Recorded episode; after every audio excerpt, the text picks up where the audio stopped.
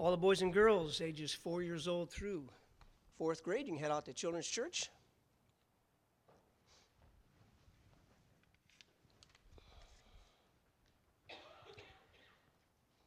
Take your Bibles, please, if you want to go with me this morning to Romans chapter 1.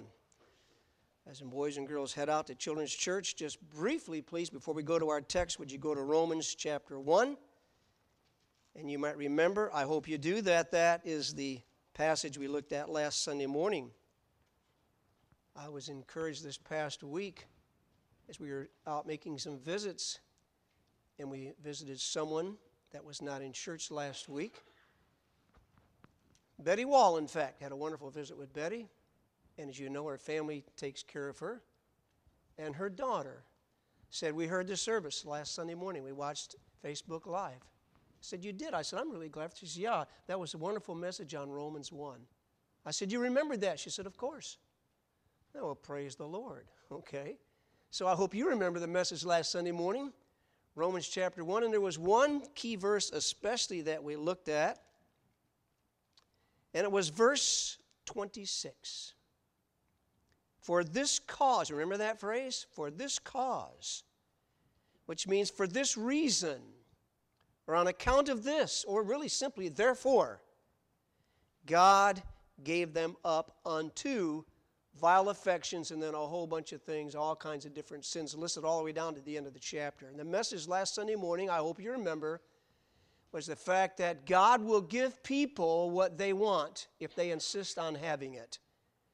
So, God, who has revealed himself to all mankind through creation, Man has chosen to say, Look, I don't really care about God. There may be a God, there may not be a God. I guess there seems to be. I have to admit that. But I've got my own plans, I've got my own thoughts about things. I just, just kind of leave me alone. And so they basically turn away from truth to error. They, in rejecting the only true God, they come up with their own gods, small g. They worship them. They serve them, they're loyal to them, they pledge their allegiance to them, they find their pleasure in self centered living and all of the sin that comes with self centered living. And because that is what they chose and that is what they have insisted in, God says, All right, if that is what you really want, I don't want that for you, but I did not create you as a robot. You have been given a will to decide so I will give you up to uh, I will give you up to what you want. For this cause God gave them up. Now with that in mind, would you go to Second Thessalonians please chapter 2? Second Thessalonians chapter 2 our text this morning. And as I read Second Thessalonians 2 verses 1 through 12, would you be thinking about the message back in Romans 1 last week, and that one little phrase there, for this cause, God gave them up. And see if you might find our key verses this morning. Follow along, please, as I read. Verse 1 of Second Thessalonians 2. Now we, now we beseech you, brethren, by the coming of our Lord Jesus Christ, and by our gathering together unto him, that you be not soon shaken in mind, or be troubled, neither by spirit, nor by word, nor by letter as from us, as that the day of Christ is at hand. Let no man deceive you by any means, for that day shall not come except there come a falling away first, and that man of sin be revealed, the son of perdition, who opposeth and exalteth himself above all that is called God, or that is worshipped, so that he, as God, sitting in the temple of God, showing himself that he is God. Remember ye not that when I was yet with you, I told you these things?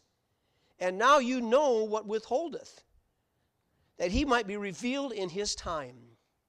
For the mystery of iniquity doth already work. Only he who now letteth will let until he be taken out of the way, and then shall that wicked be revealed whom the Lord shall consume with the spirit of his mouth and shall destroy with the brightness of his coming, even him whose coming is after the working of Satan with all powers and signs and lying wonders, and with all deceivableness of unrighteousness in them that perish, because they received not the love of the truth that they might be saved. And for this cause, God shall send them strong delusion that they should believe a lie, that they all might be damned who believed not the truth, but had pleasure in righteousness. Did you find a little phrase in there you've heard before? If so, what was it? Out loud, you want to say it? Didn't see it? Verse 11. And f- what? For this cause. Same identical phrase found in Romans 1. And as I was last month having devotions, as many of you were in 1st and 2nd, First and 2nd Thessalonians, when I read that verse, I thought that is exactly, that is a very, very similar message to that back in Romans 1, where you have that same phrase, for this cause. For this reason, or on account of this, or basically, therefore, because you chose something, I choose that you can have it. I'm going to do something because you did something. What is that all about? Back in Romans 1, the emphasis was on the ancient world, so to speak, especially Old Testament history, but it applies to us today. Now, back in now here in Second Thessalonians, this is not the ancient world. This is Bible prophecy, okay? This is the future. So, just like it happened back then, it is going to happen again. Because of what man chooses, God says, All right, this is what I will do. Our message today, Second Thessalonians, verses 1 through 12. If you will, please, first of all, notice the problem of the church. The Thessalonian church had a problem. What was it? When Paul was with them, because he'd already been there, he, built, he established that church, he founded that church.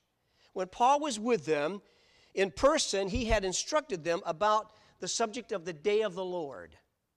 The day of the Lord is the period of history during which God will bring forth both judgment and blessing. Judgment and blessing to all of the people in the world at that time.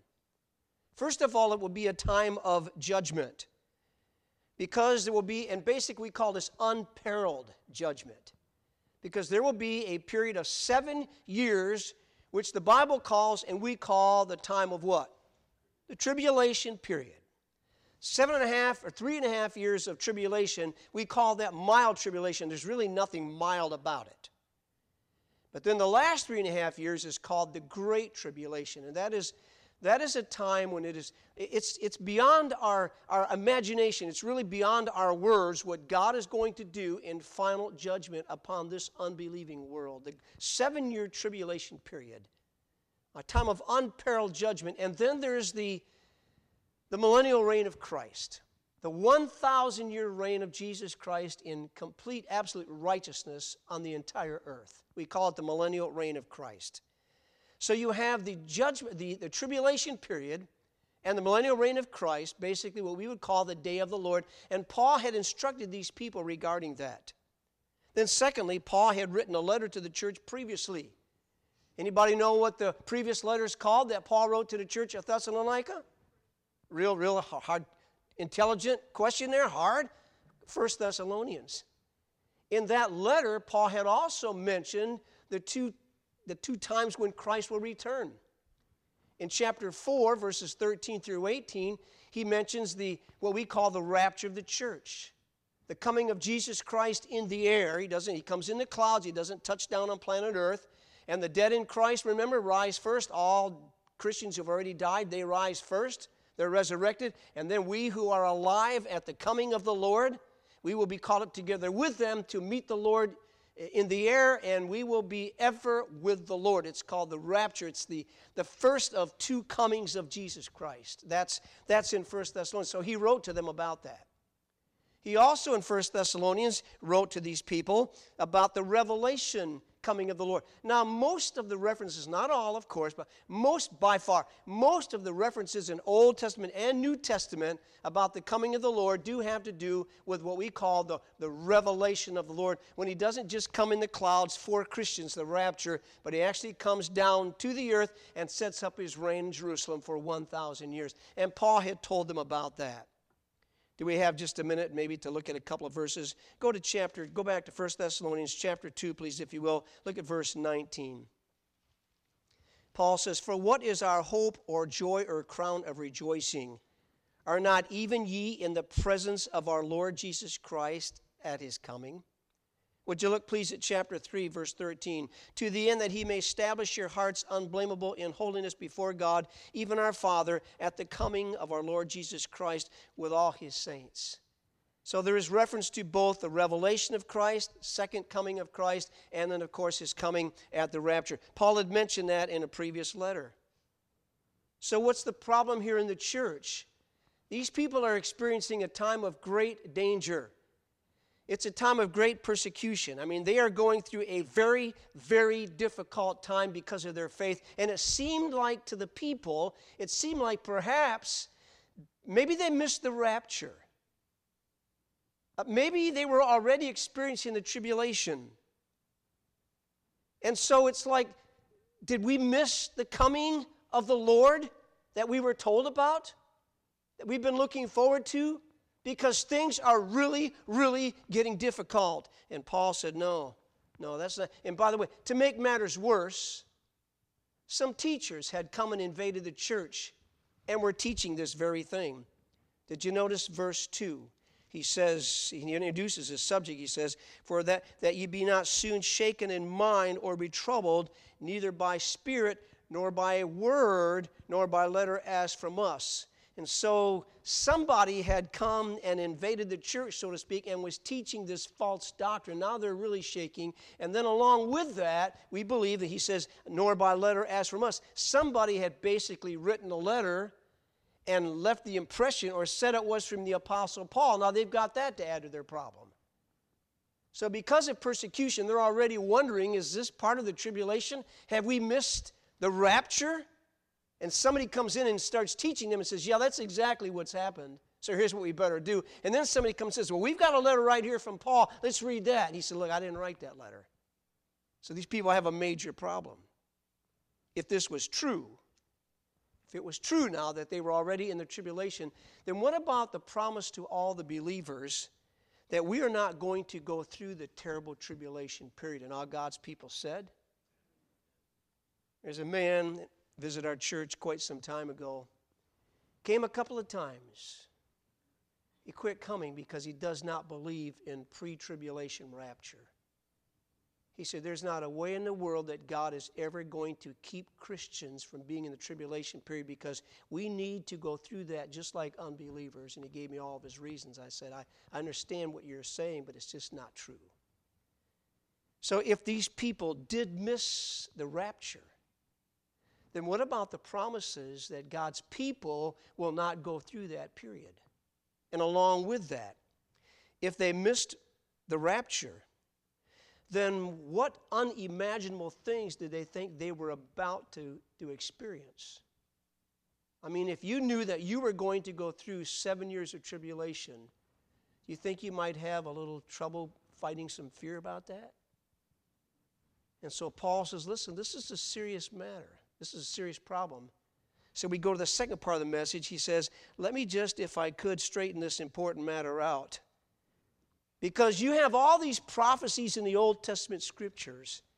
Now he says, let me tell you a little bit about the program of God. So we have now in Second Thessalonians chapter 2, we have a wonderful prophetic passage in the New Testament. He says, You have not missed the coming of the Lord.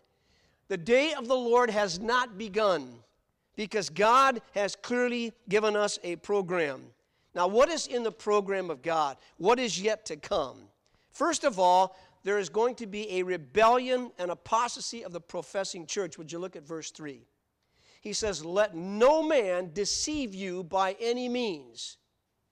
Forget what you're thinking. Forget what some teachers are telling you now. Forget about this letter that I did not write to you. Do not let anybody deceive you by any means. For that day shall not come except there be, first of all, he says, there has to be a falling away first. There has to be a time of massive rebellion, apostasy of the professing church. The words here of falling away, the Greek word is apostasia. Now, can you say that together with me, please? Falling away. What's the Greek word? Apostasia. Do you happen to know any English words that come right out of that word? Apostasy or apostatize. It's a transliteration. Not many words are like that from the Greek language, I'm telling you. The most well known one is probably the, the Greek word. Well, I'll tell you the Greek word, and you tell me the English word, okay? Baptizo. Baptize. See, we get our English word right from baptizo, to put under. That's why we don't sprinkle babies. One reason. Same thing is true here. Apostasia. There has to be a falling away. There has to be an apostasia first. Well, what is that apostasy? What is apostasy? Apostasy literally is a defection from the truth. It means literally to defect from the truth or to forsake. So, a, apostasy is, is a, a falling away, it's a departure from God's truth. It's forsaking God's truth. And by the way, when you talk about apostasy, do not think about unsaved people who make no profession of being saved. This is not for all those people out there who've never heard the Bible, never understood the Bible, they've made no profession of being saved, they're not really Christians, and there's no apostasy for them. They're not falling away from or departing from truth because they really don't even, they haven't even really experienced or known the truth. But this is about professing Christendom. This is about church. This is about denominations. This is about people and leaders of people, sorry to say, who say, We are believers, we are Christians. Okay, we're going to go to heaven when we die. There's going to come a day, Paul says, when there is going to be just this uh, unbelievable amount of apostasy. Where people who say we are the people of God, we're the church of God, we believe in Jesus Christ, yeah, we believe the Bible, they wander from that, they depart from that truth. Apostasy. It's spoken of especially. I wish we had time to go to these references. We don't. Many of you writing down notes, or some of you, uh, first write down 1 Timothy 4, verses 1, 2, and 3. 1 Timothy 4, verses 1, 2, and 3. This know also that in the last days perilous times shall come. Well, that's the next one. That's uh, 2 Timothy chapter 3. Write down 2 Timothy 3, verse 1 through 5. 1 Timothy 4, verse 1, I think, starts with Now the, here it is. Now the Spirit speaketh expressly that in the latter days some shall depart from the faith, giving heed to seducing spirits and so forth. Okay? So you have 1 Timothy 4, 2 Timothy 3, and then 2 Peter chapters 2 and 3, and the book of Jude. Those would be the main passages to study, to read and study about the subject of the apostasy of the professing church. The apostasy at that time in the future will be so terrible, so bad, that Dr. H.A. Ironside, in his commentary on Second Thessalonians, says this After the rapture of the true church, the vast throng of unconverted professors left on earth will throw off all pretension of allegiance to God and to Christ. Do you understand that? The apostasy in the professing church will be so bad after Christ returns rapture and we go into the tree eh, i'm not going as others go into the tribulation it will be so bad he says after the rapture of the true church the vast throng of unconverted professors left on earth will throw off all pretension of allegiance to god and christ. And by the way you and i have no idea what's being taught in a lot of churches today in a lot of denominations today. Now, I have, I was going to say advantage, maybe it's a disadvantage. Maybe it's better for you not even to know. But as a pastor, I get stuff from everybody everywhere conferences to go to, new books being written, new pamphlets out there. And it's like, how in the world can they believe that and be Christian? Many times I say they can't be because this is what the Bible says about that. It's like, where is that coming from? And yet they profess to know God. They profess to know Christ. In many of the major denominations today in the world, including the United States of America, it is unbelievable what the churches are allowing now, as there's nothing wrong with at all when all throughout church history, anybody who knew the Bible said, that is wrong. You cannot do that and be true to the Bible. There are some organizations out there, very few, who really specialize in helping God's people see what is going on and what, what denominations and groups of people are coming to believe today and how wrong it is. It is unreal. And you think, how could they ever believe that? One answer apostasy. Professing to know God, professing to believe God's truth, professing to, go, to be a born again child of God, and now they're believing. If you and I, listen, if you knew what the average seminary today in our country, what the professors in most seminaries teach about key Bible doctrines, you would say, that can't be true, but it is true. It is true.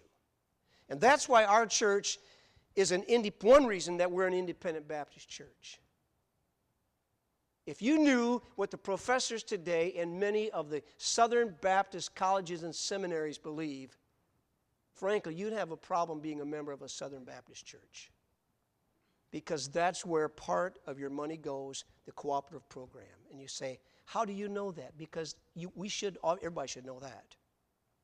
And what many of these professors are teaching is true is not true. And I'm not talking about skirts or dresses. I'm not talking about long hair, short hair. I'm not talking about is it a sin to have, have contacts. You know what I'm talking? I'm not talking about these simple things. I'm talking about major things like the deity of Christ, the virgin birth, the absolute inspiration of the scriptures. I'm talking about major cardinal doctrines. It's like, how can they be teaching in these schools and not believe what the Bible says so clearly?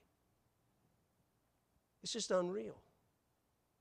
And then you get to the, these denominations today where they have uh, women pastors, homosexual, lesbian churches with homosexual pastors, preachers. It's like, where's this thing going? Does the Bible say anything about this? It says a lot about these things. It's all called apostasy, and it's all talked about here in Second Thessalonians chapter 2.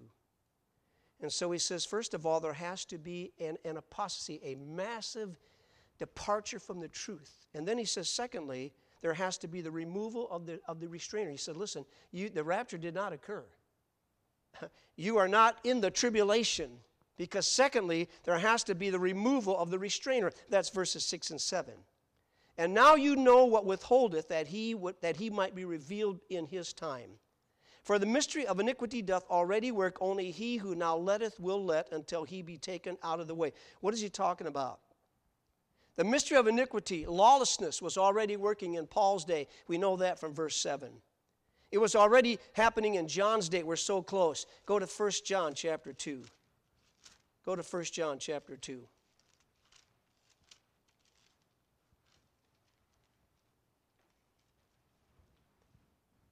1 John chapter 2. Look at verse 18. Little children, it is the last time. And as you have heard that Antichrist shall come, even now are there many Antichrists whereby we know it is the last time. Now, if it was the last time then, what is it today? He says the Antichrist is going to come. He still hasn't come. Hadn't come then, he hasn't, he's not, hasn't come now. But he's little children. It is the last time. As you know, as you have heard, that Antichrist, the Antichrist, shall come. Even now are there many, many Antichrists. Would you also please look at chapter 4, verses uh, 1, 2, and 3 of 1 John? Beloved, he says, believe not every spirit, but try the spirits. See if they're of God, because you have heard that, he said, because there are many false prophets that have gone out into the world. Beloved, believe not every spirit, but try the spirits whether they're of God, because many false prophets have gone out into the world. He says, Hereby we know the Spirit of God. Every spirit that confesseth that Jesus Christ is come in the flesh is of God. And every spirit that confesseth not that Jesus Christ is not come in the flesh, he says, is not of God. Every spirit that confesseth not, excuse me, every spirit that confesseth not that Jesus Christ is come in the flesh is of God. Every spirit that confesseth not that Jesus Christ is come in the flesh is not of God. And look what he says. And hereby he says, we know it's the last time. You have heard that it, excuse me just a second. You've heard that it should come, and even now already, he says, is in the world. I'm using my old Bible, and part of it's ripped out, so I'm just realizing now I'm reading from two different verses this page and the page below. I better, I better start using my new Bible, okay? I better just quote, I could quote the verses, okay? He said, Listen, there's, there's going to come a time, and it's already here, where you better try the spirits because some spirits are not of God. Well, how do you know the difference? Every spirit that comes and confesses that Jesus Christ is come in the flesh is of God. Every spirit that does not confess that Jesus Christ is come in the flesh is not of God. And he says, Listen, you know that, that it's the last time. Even now, he says, it's already in the world. So, Paul, go back to Second Thessalonians, Paul says to these people, Listen, trust me, you are not living after the rapture of the church. It has not occurred. The mystery of iniquity has to be removed. And look, he says, it's, it's what is all, what's this all about? It's a movement that is against divine law. It's a movement that is inspired by and directed by Satan, who's the God of this world. And it explains, by the way, just about everything that's going on in the world today. I mean, it's like we don't want God's truth. We don't want to follow this thing called the Bible. We want to live our way. We want to do our thing. And what people don't understand is the God of this world, Satan, is behind it all, directing it all. And that is going to really, really go wild during the tribulation period. But right now, there's a restrainer. If you will, please, he said, it says that the, the, the mystery of iniquity is right now, it's being held back or restrained, but one day the restraint's going to be gone.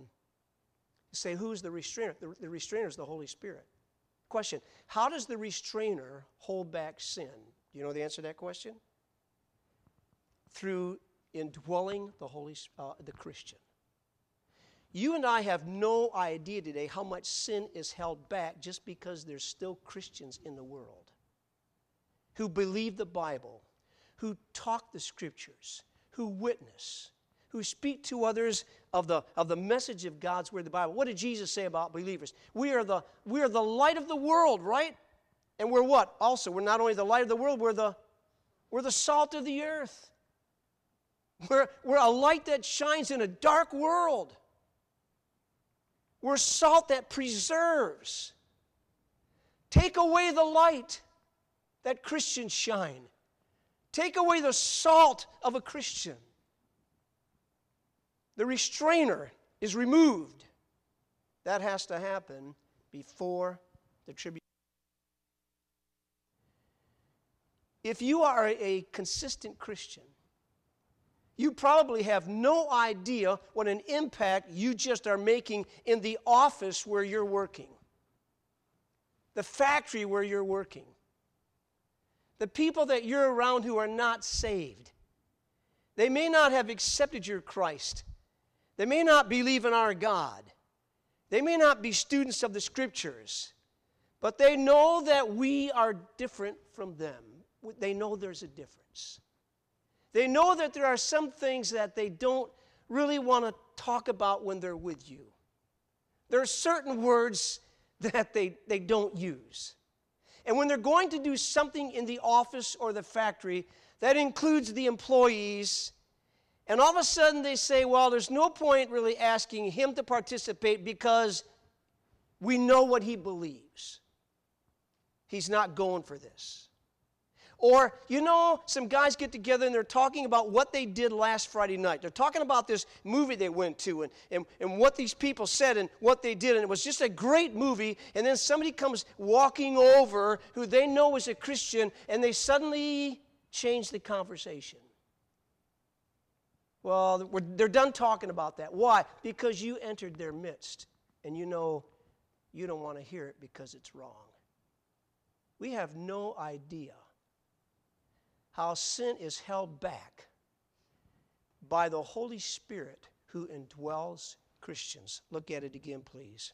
Verse 3 Let no man deceive you by any means, for that day shall not come except there be an apostasy, a, falling away first the man of sin be revealed, the son of perdition, who opposeth and exalteth himself above all that is called God, or that is written, or that is worshipped, so that he as God sitteth in the temple of God, showing himself that he is God. Remember ye not that which I said when I was with you? I told you these things?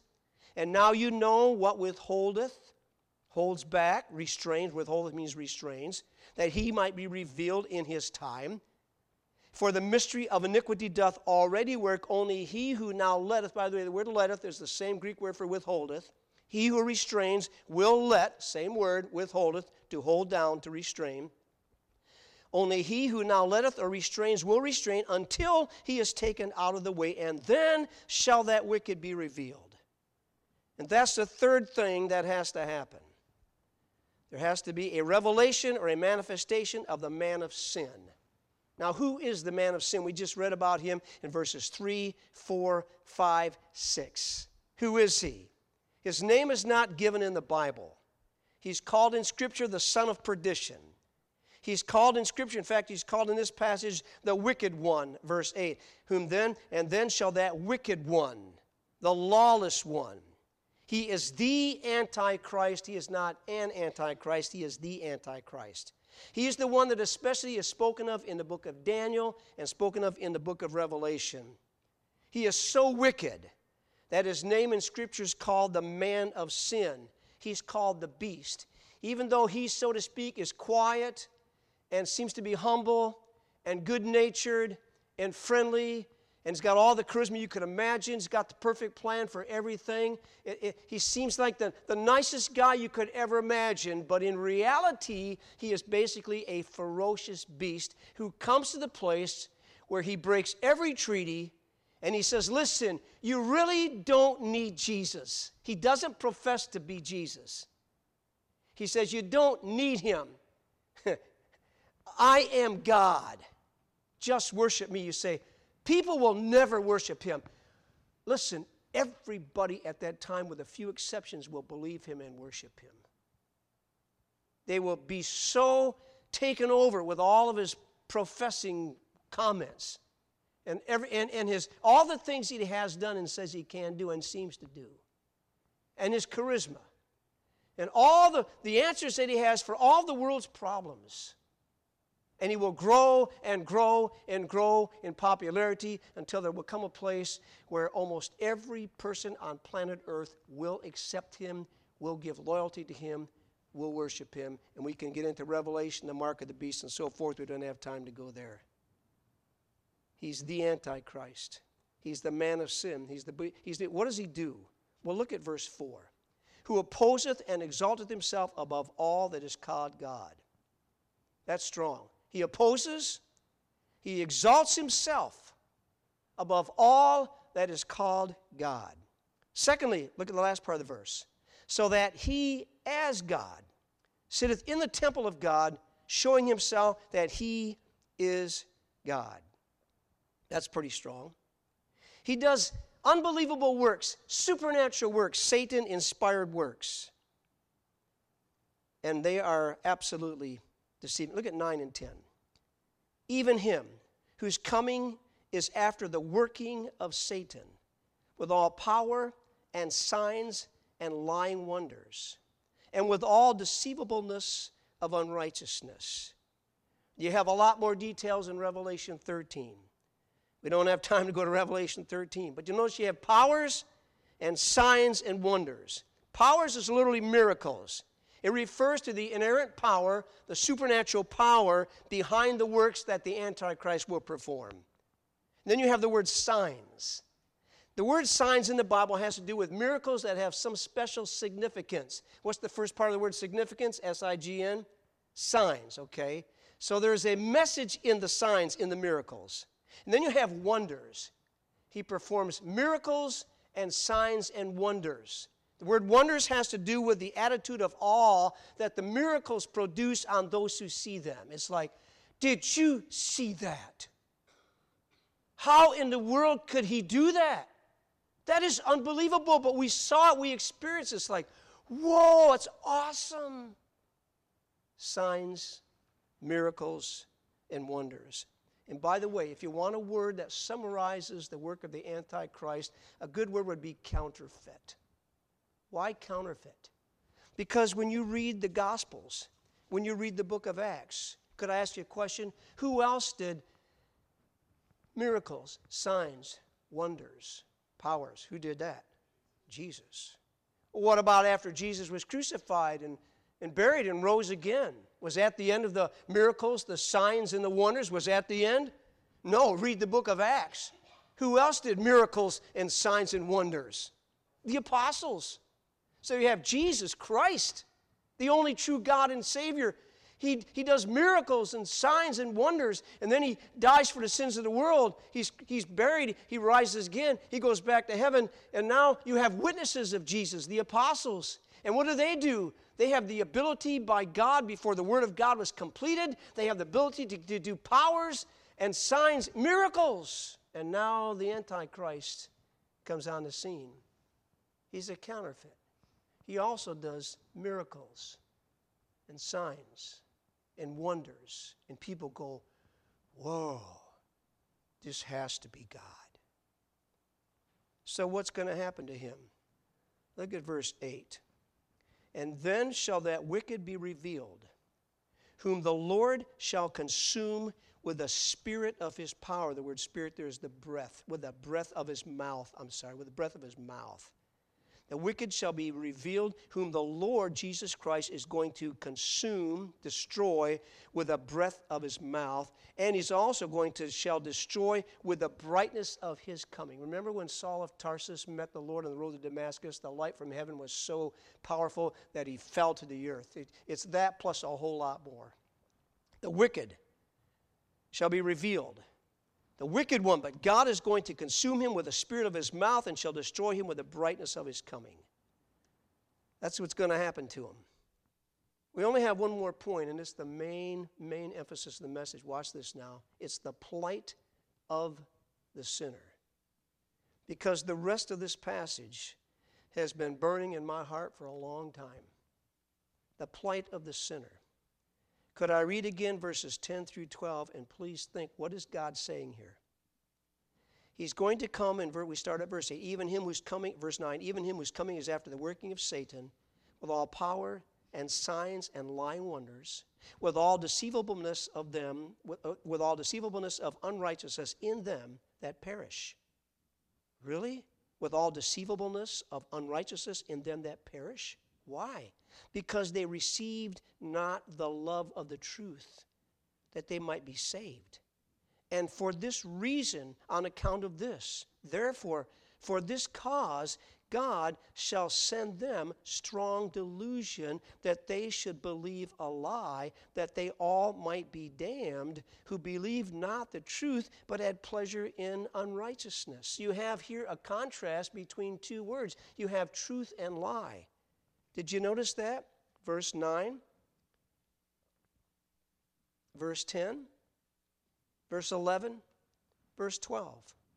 You have lying wonders. Verse 9, you have truth in verse 10. You have lie in verse 11. And you have truth again in verse 12. Now, listen, folks. God's word is truth. Amen? John 17, 17. Sanctify them through thy truth. Thy word is truth. Jesus Christ is the way, the truth, and the life. So the Word of God is truth. Jesus Christ is truth. But there are many, many people in the world who say, I don't see that. That is not true. The, I don't believe the Bible is the Word of God. I do not accept Jesus as the only Savior. That's too restrictive, that's too narrow. It's really, it's really a matter of being sincere and just believing what you personally want to believe. Because who's to say what's really right and what's really wrong? So you have this contrast of truth and error, truth and lie. And depending on which of what you believe in those two things, your eternal destiny is determined. And by the way, your lifestyle is the result. Would you say amen to that? So you have some people who say, I believe the Bible is the Word of God and it's true. I believe Jesus Christ is the Son of God, Savior and Lord, and I've trusted Him as my Savior. And it is a privilege to live for His glory. That's what life's all about to me. And you have others who say, I'm not going there. I do not choose to believe what you believe. They may never say it openly with their mouth, but there's the rejection of Jesus Christ as God's eternal Son who is truth. And there's the rejection of the authoritative word of the living God because they refuse to accept the Christ of God as they've heard of him in the word of God, and therefore they choose to live a life of sin, unrighteousness. And if a person has heard the truth of God, he knows how to be saved, he knows the truth of Jesus Christ but he rejects that for whatever reason. If the rapture of the church occurs in his lifetime and he's still unsaved, God says he will never be saved after Christ returns. Question Will there be people saved in the tribulation period? Yes. How many? Many. They will not be people who have heard God's truth when the rapture occurred. You say, well, Pastor, what about me then? Because I've heard the truth, I know the gospel, but I've never been saved. So does it mean I can't be saved today? No, that means you better be saved today. That means you should be saved today. That means you should go on in your you should not go on in your rejection of Christ. You should not put off being saved. You should come to the Lord now while there's still time. Now, I know many years ago there was some, a series of books written called Left Behind. And I know the teaching was listen, after the rapture, there will be people who will call their pastor. He won't be here. Youth pastor won't be here. Maybe he will be here, depending on who. Okay. And, and, and they'll, they'll go running to church, and God will, will, will, in His grace, they will be saved.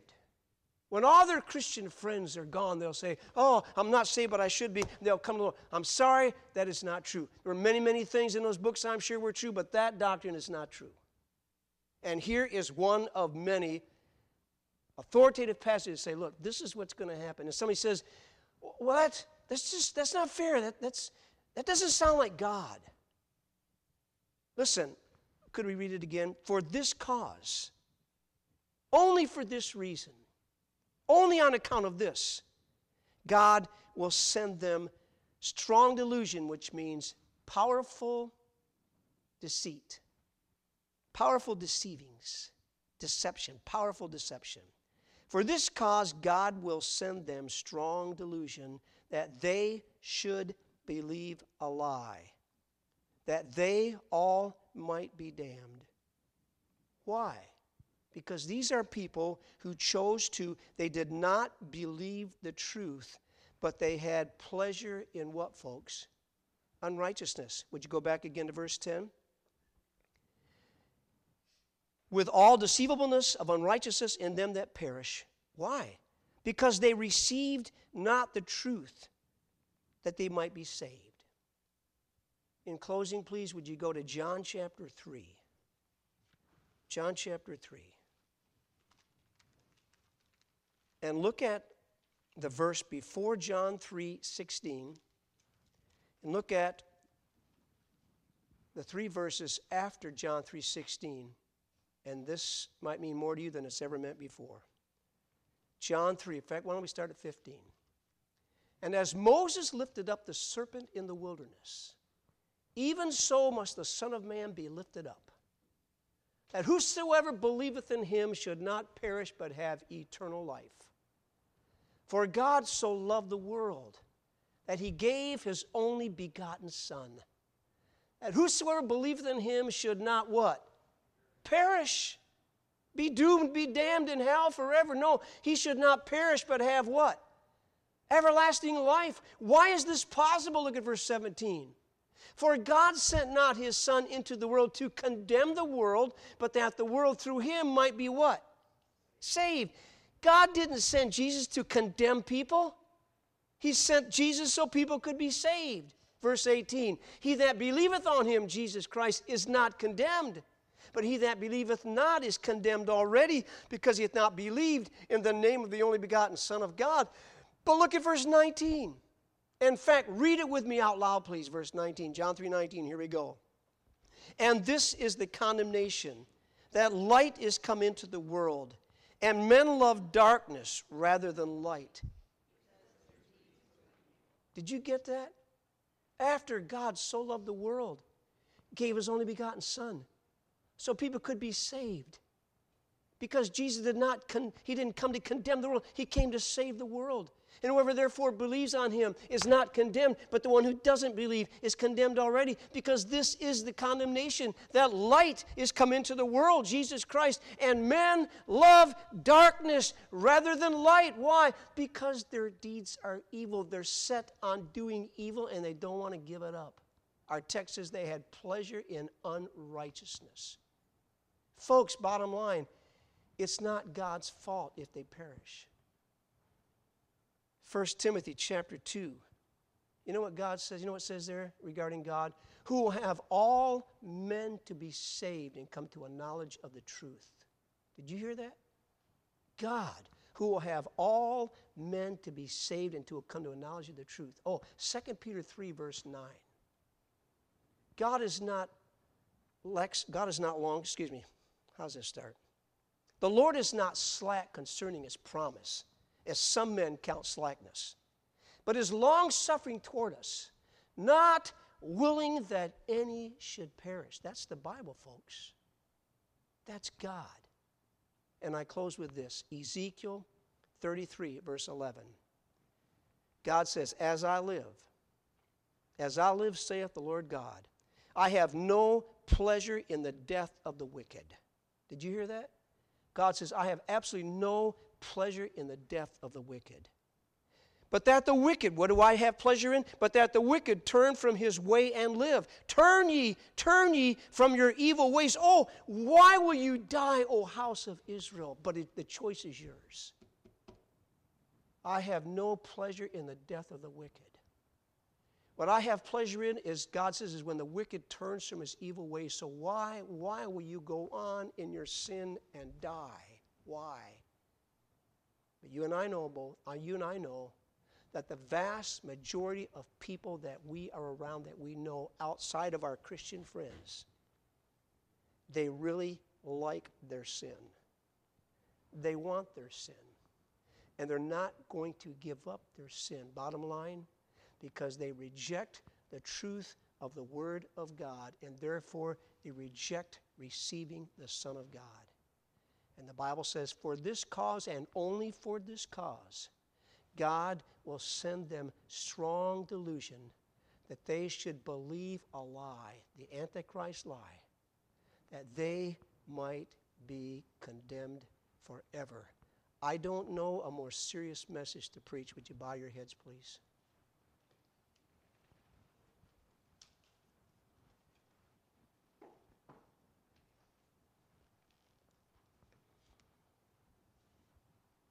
I invited some unsafe people to come to church today. and They didn't come. I wanted so badly for them to hear this message. They weren't here. None of them. But I preached it anyway.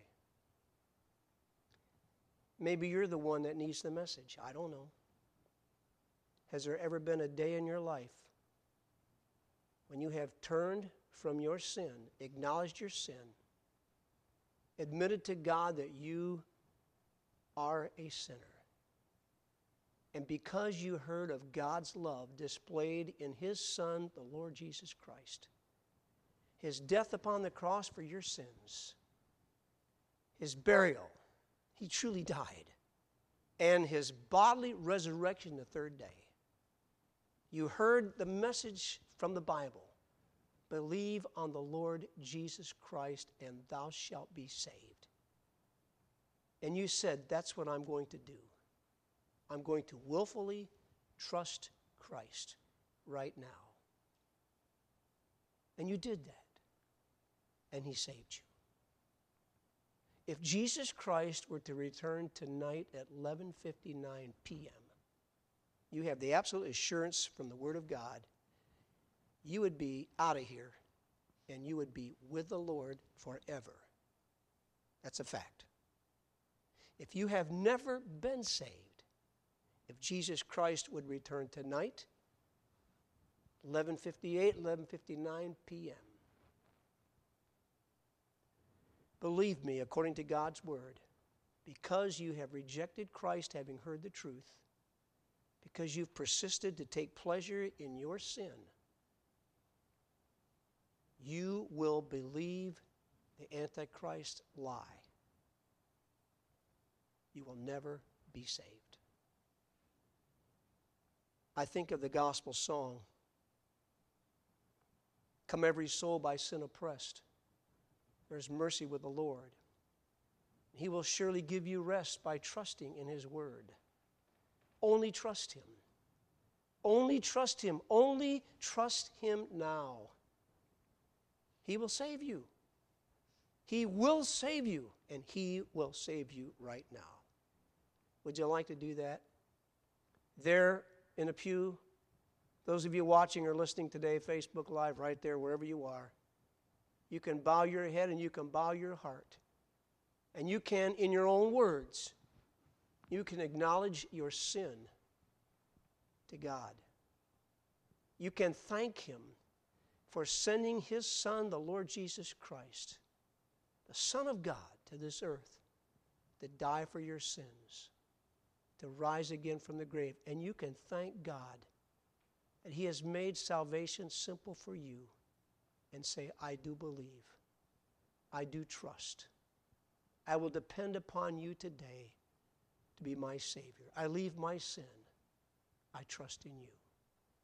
You can do that right now. So why don't you talk with the Lord? Why don't you ask Him to be your Savior? Those of us today that are saved, whatever God says to you through this message, I know what He's been telling me you, you talk to him about as our pianist plays a verse today.